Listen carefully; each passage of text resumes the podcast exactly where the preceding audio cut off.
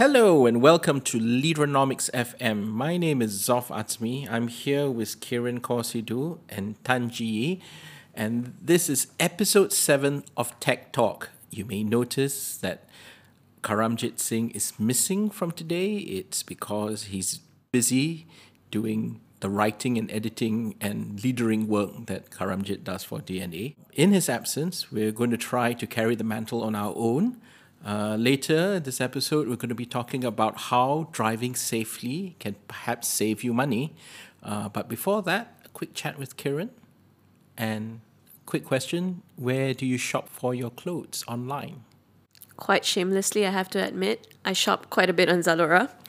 Um, and I had the opportunity of interviewing the COO, the Chief Operating Officer of Zalora, last week, um, Giulio Xiloyannis. And he shared quite a bit. Um, so, just to start off, um, Zalora is growing at a 37.4% year on year rate. And Giulio is saying if they keep this up, they might hit profitability by next year in 2019. Okay, so let us get this straight here. So Zalora is an online store that sells clothes, only clothes? Uh, I wouldn't say only clothes, all fashion related stuff. So they have bags, shoes, clothing. Yeah. And this 37% year growth, I assume they consider this good.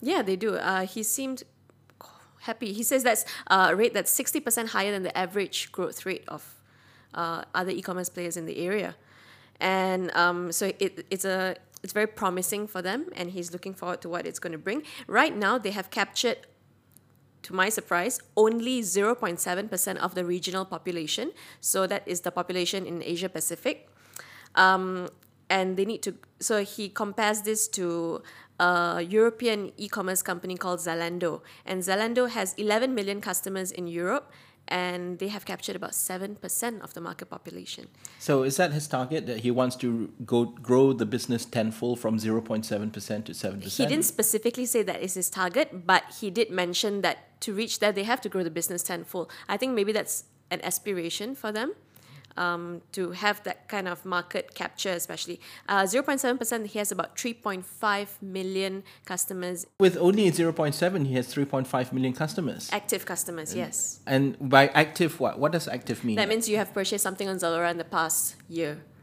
That sounds pretty good. Yeah. Because most of Zalora customers I know of, people I know of who shop on Zalora, I would say they are avid shoppers. I mean, they don't buy just one thing at a time. They buy like 10 or 20 things at a time.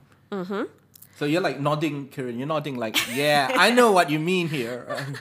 I mean, is that. I'm, is not, that I'm not going to talk about my shopping habits off. but um, it's interesting that you bring that up because one of the things that I asked him about was also.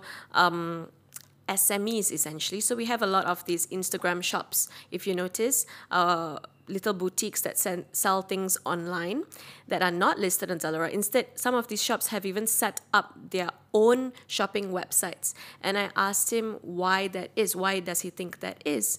Um, and he said possibly that these brands feel like they need to protect their brand data. And so they choose to set up their own uh, websites or their own shopping sites instead of choosing to list on Zalora. Because I would think listing on Zalora would be an easier thing to do because then your logistics is handled, your fulfillment is handled and everything by Zalora. But he also said this he said the moment they have a bad fiscal year, um, then you find them coming and choosing to list on Zalora. He said that those that go on Zalora, you tend to uh, be the ones that window shop because females essentially is that it's a habit where you go and you search for things, you just browse and you shop. So when you when you have your own website, then the I guess the shopping habit has to be more intentional. You're specifically going to that website to look for something specific and shopping off the website. Whereas for Zalora, it's like a collection of different brands. So he's saying that those that don't list on Zalora, essentially what you're doing is you're missing out on the customers that window shop. Okay, since we've got to this point now, I mean, there were there are two things I want to cover. One one is the fact that this idea that you have uh, a marketplace, if you like, that brings together many brands into one place. And then the second thing is your comment of women window, window shopping, right? Uh-huh. I mean, is there something about habits of people who visit Zalora? I mean, is it more likely that they will look at a lot of stuff before zeroing in on what they want?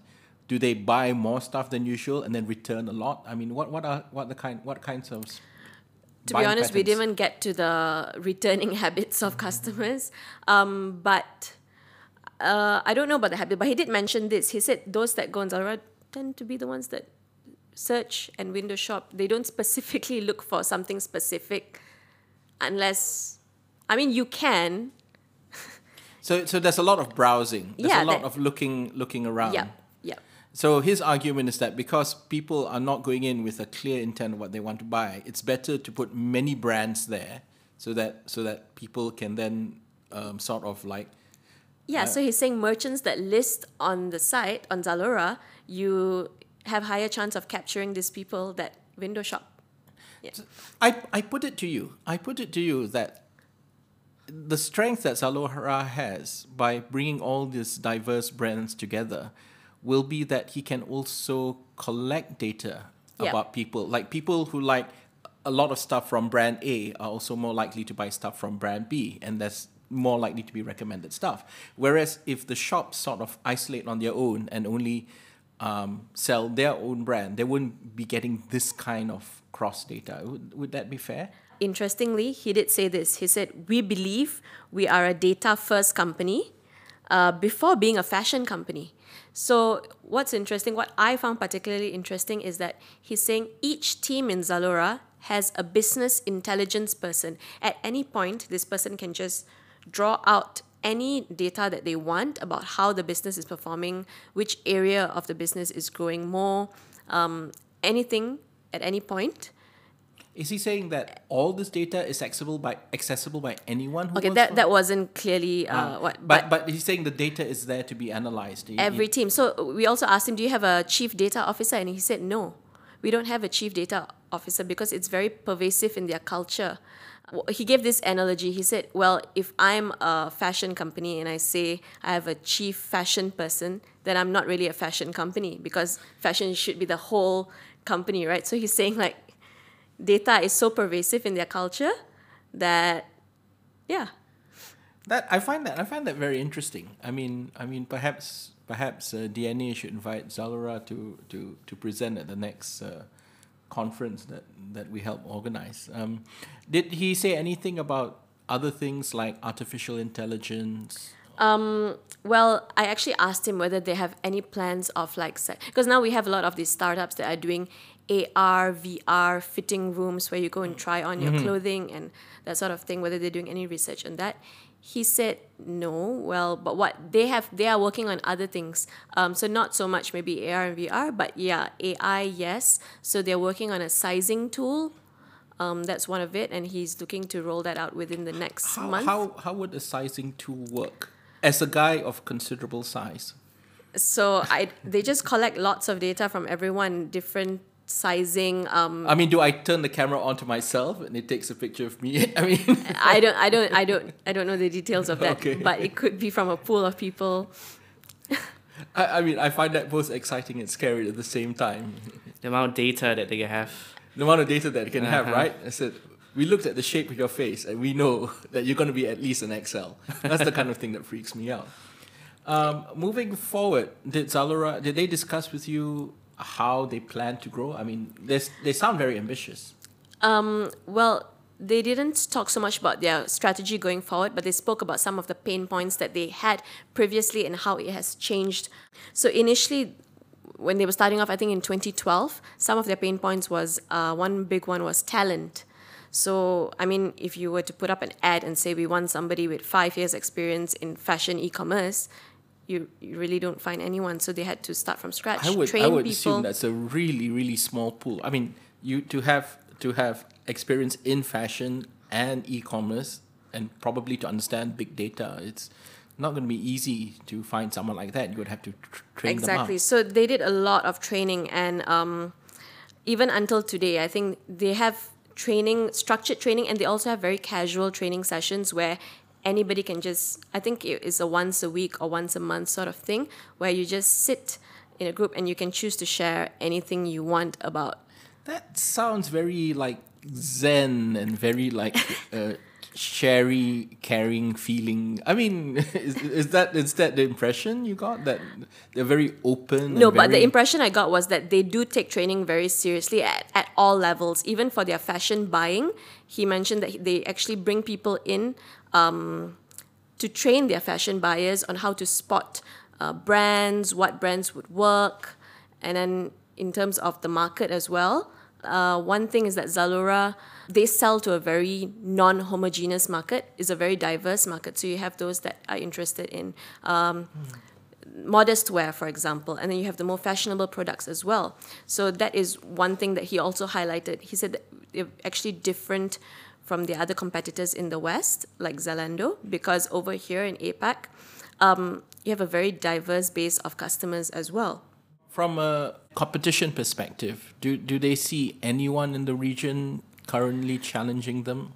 Uh, well, regionally, uh, no, but locally, there are lots of local players individually in certain countries. So, um, I asked him whether he would consider Fashion Valley as a as competition in Malaysia, and he Mm-hmm. I said was- I was he said about that. yes. He said yes, uh, they are, but then there are others also in other markets like um, Vietnam. There there are players there. So I think it is more at an individual country level. Um, did did they share with you any f- projected figures? What they hope for the future? I, I mean, I mean, it's all great saying that you're ambitious. Yeah. Um, well, there was no projection figure, but last year, they their last fiscal year they earned a revenue of hundred and well, sorry, one point four five billion euros. Uh, that was by the Global Fashion Group. So Global Fashion Group is the holding company of Zalora, and they earned that much.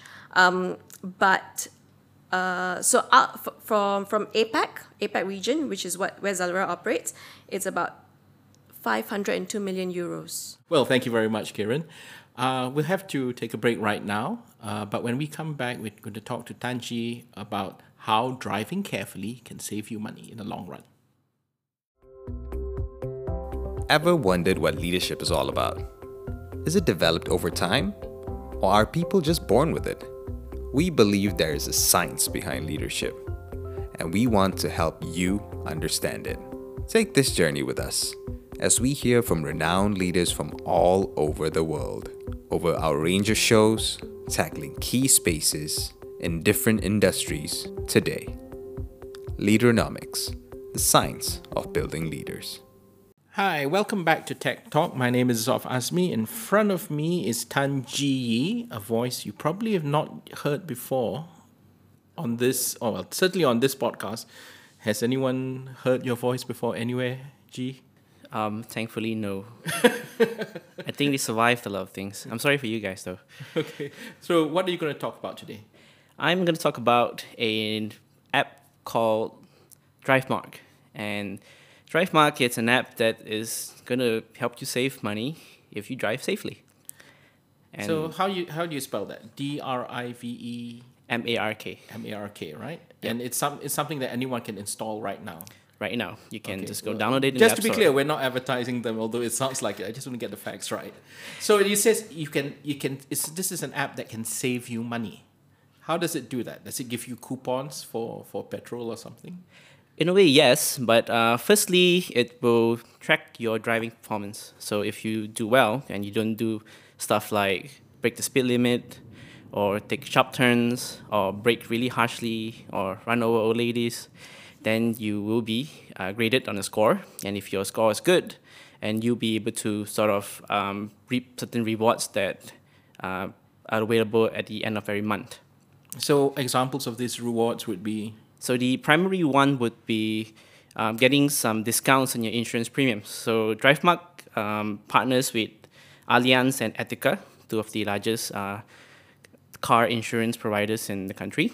And uh, if you do well, uh, thanks to the detariffication of uh, car insurance, you'll be able to purchase your car insurance on the app for a lower premium. so it gives a discount straight away. Yes. Is it is a bit like is it is it like a bit like an NCB where you sort of you add up everything and then you deduct a certain amount, like a like a like a safe driving bonus, as it were, right? Because NCB is like a no collision bonus because you haven't had an accident. But this is one level higher. This is something that's observed you as you're driving, and then sort of saying, "Well done, you you drove well, you drove safely." You didn't hit anyone. Uh, we're going to give you an additional bonus on your premium. And that's pretty much it. And essentially, it's um, not an entirely new way to track your so sort of lower your premiums because uh, even prior to this there are sort of companies that provide car tracking services using your using GPS and that way they can lower your premiums if you do good but uh, the special thing with uh, DriveMark is that instead of having to install a GPS tracker in your car you can just use your smartphone Okay. Now, um, is insurance premium premiums the only thing you can dis- get discounts for at the moment, or are there any other things that they're offering? So one other benefit for of using DriveMark is that if you do well for one month, um, what DriveMark does is they provide a personal accident coverage of ten thousand ringgit for the next month. So say if you do if you drive carefully in April and you get a good score, you'll be able to get this PA coverage in May. But if you do badly in May, you will not be able to get that coverage in June. Now, what what is DriveMark's business model? Are they selling this app to you? Are you subscribing to the app, or is there another another way that they're getting their income stream? I believe their income stream would likely come from the fact that they sort of connect you to these insurance providers, and also with the other partners that they do um, in sort of upcoming campaigns to get you to drive safely. So as a user, you don't have to pay anything upfront. You just need to sign up, and you just um, turn on the app as you drive. It does seem to me, though, you know, the saying that they say that uh, when you don't have to pay for for for something, then it's basically you, right? You are the cost of using it. So clearly, they must be collecting data from users. Um, did they share with you about what kind of data they're collecting, how they're collecting, and and why they're doing so? So the kind of data they collect is your driving data, and um, essentially things like the time that you're driving, uh, the way that you drive. Um, That's a lot of good, useful stuff. so There's behavioral patterns as well. Yeah, Pretty which much. shops you go to, which shopping malls you go to. So, but what um, the founder, uh, Syed Ahmad Fuqaha, told me was that they sort of position themselves as the guardian of driver data. Because one of the, the problem he mentioned when it comes to um, insurance companies that provide this um, driving performance tracking and helping you lower insurance is that a lot of the users feel uncomfortable that the insurance providers know exactly where they are mm. all the time. But going through DriveMark is that they would hold on to the data and what data they provide to the insurance providers are sort of summarized ones. Just their, your performance in driving and not, as what they told me, not anything to do, to, to do with your location at any particular given time. I mean, this is a promise that they put forward in their user agreement. I mean, I mean, private uh, personal data and how it's managed. In Malaysia, there's a lot of things we can improve. Uh, that, uh, I mean, I think there's not enough transparency sometimes about how personal data is used. This company is a new company, right? Actually, no. Um, so the interesting thing with this company, uh, so DriveMark's created by a company called Katsana Holdings, and they've actually been operational since 2014. So that's a while then. That, a that is a while. while. But the the way that they started was that they didn't start with DriveMark. What they started was with they do provide uh, GPS tracking services. So what they do is they sell you GPS trackers that you can install in your car to sort of track the car if it's stolen, for example. And after, over the years, they discovered that somehow you know, um, it's not just consumers who want this. It's actually larger organizations who want to put this in their vehicles, their buses, their trucks, and not just to sort of track to see if they can dis- uh, find stolen vehicles because insurance usually covers for that. But what they want to find out is how well their drivers are doing. Are they driving on time? Are they avoiding accidents? Are they driving carefully? I mean, I agree with you. I mean, fleet management is one of those things that uh, large transportation companies are concerned about. And even just from, is my bus or lorry driver taking breaks as necessary, right? You know, I mean, it's not just how well they are driving, but sometimes you might want to mandate that they have to take a rest every X hours. Yeah, precisely. Yeah, so so that's actually a positive thing on that. So they, they started by selling GPS trackers, mm-hmm. but now they've allowed your phone to be the track. Is- I suppose the real question is, do they have users? I mean, do they have numbers on how many users they have? Well, they do, and it's currently at 55,000 current users, and 40% of which are active. Active meaning that they actively take out the app to sort of check to see if they have any rewards or how well they're doing. When another 20% is largely dormant, but still providing DriveMark with their driving behavior. Okay, I mean, it's good they they they are brave enough to admit how many of those are dormant, and you sort of expect that. And I think forty percent is not bad, I guess, and for for what they want to do, which is show that they have a population that drives safely. Right, and I guess it's also the amount of um, sort of rewards they're giving because if you do well, you just want to keep checking your score to make sure that you are entitled to the upcoming benefit or reward. The other thing that I'm interested- to know is how they prevent spoofing. Because between my wife and I, one of us is a much more careful driver. And uh, how would they know? like, you know, person A signs up for it, but then they give person B to carry the phone, right? Um, so, so I'd be curious whether that's something that they've somehow catered for. I mean, that's the other thought that comes to my mind. Well, I guess in that sense, they'll be able to reward your wife for driving carefully. It's like okay, you still get this this sign up bonus, but it's because your wife drives carefully. Um, moving forward, I mean, it. I tell you, one big attraction here, if I was the company, is that I'm going to get hold of possibly a lot of data. Yeah, valuable data. Yes, and I mean the the question really the the potential billion dollar question would be like, what would you do with this data once you once you get it? Uh, did they share their plans for the future? So what Syed Ahmad Fuqaha told me was that they they hope to position themselves as a community of safe drivers. So it's not just um, you know uh, letting anyone who drives safe get access to insurance premiums. So the idea is that if you sort of get a bigger pool of safe drivers that you know do very well, you'll be able to take this pool and go up to an insurance company and say, hey, so I have this user base that is numbering in this amount. So would you want to provide a create a product for them with a much lower premium because they are sort of you can see the data as that, that they are they are good drivers, they're safe drivers. But now you can sort of craft a particular product for them to be able to sort of get car insurance at a much lower premium. So, so he's he's suggesting that people who care enough about their driving that they would sign up to an app like this Right. would represent a pool of people who would be, on average, safer drivers. Yeah, pretty much. Because the thing with insurance, especially car insurance, is that um, a small number of bad drivers are actually causing the premiums to go up. Because when an accident happens, the sort of insurance company would have to sort of uh, provide the disbursement of to cover for the for the accident, and the people who are safe drivers are the ones who are paying for these bad drivers. Well, well, I, it's not really how insurance. I mean, okay, yes, in that sense, you're right. Um, it, it's, but it sounds a bit like the argument of healthy people are paying insurance for unhealthy people. Um, it's not necessarily always the driver's fault that you need to claim insurance. Sometimes other drivers, outside factors, are a fault. I guess But- that's why it's like a carefully small amount of bad drivers.